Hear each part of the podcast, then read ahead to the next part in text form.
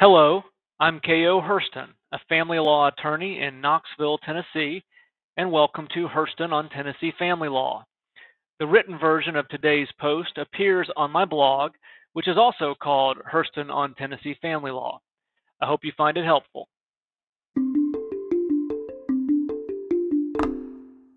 Facts When husband and wife divorced, their marital dissolution agreement, MDA, said that wife would receive $450,000 from husband's retirement accounts, $90,000 of which was designated as an award of alimony in solido, which shall be non modifiable, non taxable, and non deductible.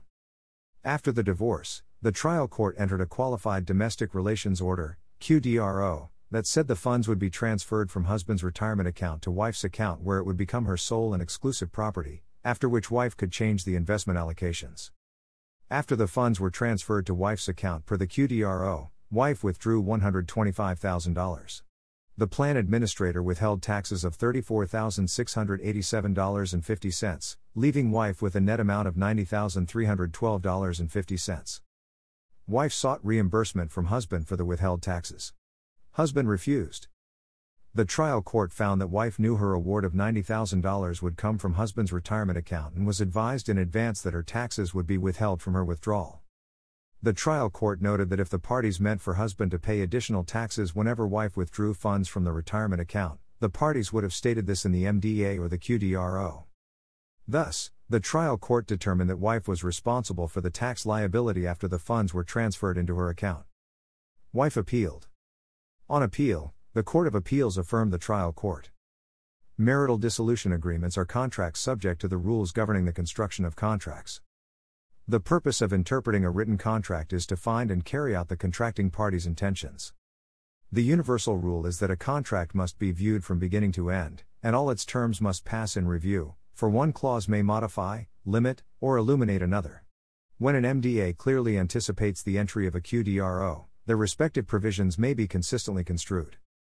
The court agreed with the trial court's interpretation of the MDA and QDRO. Greater than according to the parties' MDA, husband shall initiate proceedings to draft and file said QDROs within 60 days of the execution of this agreement.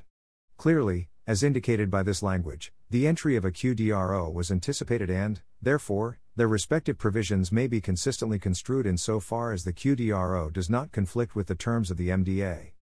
Greater than. Greater than. Greater than. Greater than, Teehee trial court entered a QDRO which set forth husband's payment to wife of $450,000, including the $90,000 designated as alimony in solido. According to the QDRO, husband's payment to wife was to be effectuated via a transfer from husband's retirement accounts to accounts created for wife. The entire transfer was non taxable to wife. Subsequent to the transfer of funds as contemplated by the parties MDA and QDRO, wife made a withdrawal from her accounts. Specifically, we note that wife withdrew $125,000 from her retirement accounts and received a net amount of approximately $90,000 due to the tax liability on the withdrawal. Greater than. Greater than. Greater than. Greater than wife argued that she was entitled to a lump sum payment of $90,000, not reduced by taxes.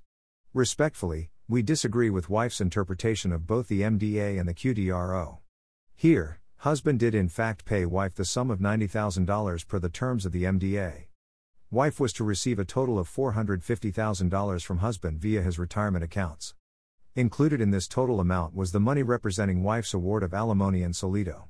Per the terms of the QDRO, husband paid wife a total of $450,000 from his retirement accounts, in compliance with the parties' MDA. It is not disputed that this was a tax free transfer to wife. As we perceive it, Husband complied with his obligations under the MDA in effectuating the payment via the QDRO. Moreover, as to wife's issues with the tax liability, we point to the express language of the QDRO which clearly provides that, after the transfer, the funds will be wife's, sole and exclusive property, subject to the terms and limitations of said annuities.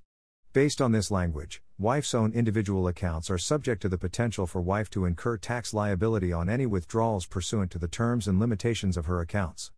We find the present issue of wife's tax liability to be outside the parameters of husband's liability as contemplated by the MDA and the QDRO. After wife received the money owed to her by husband pursuant to a non taxable transfer, wife, withdrawing funds from her own accounts, was taxed on her withdrawal, presumably per the limitations and or stipulations as contemplated by the QDRO's language quoted above. We conclude, as did the trial court, that if husband was to be responsible for the taxes incurred on any future withdrawal wife made, the parties would have provided for such in the MDA or the QDRO. WE find that husband's obligation was fulfilled upon his transfer of the funds tax free from his retirement accounts to wife. Wife's actions concerning the funds thereafter are not of consequence to the parties' MDA. The trial court's interpretation of the parties' MDA and QDRO was affirmed. George v. Smith George, Tennessee Court of Appeals, Western Section, January 19, 2022. If you found this helpful, please share it using the buttons below.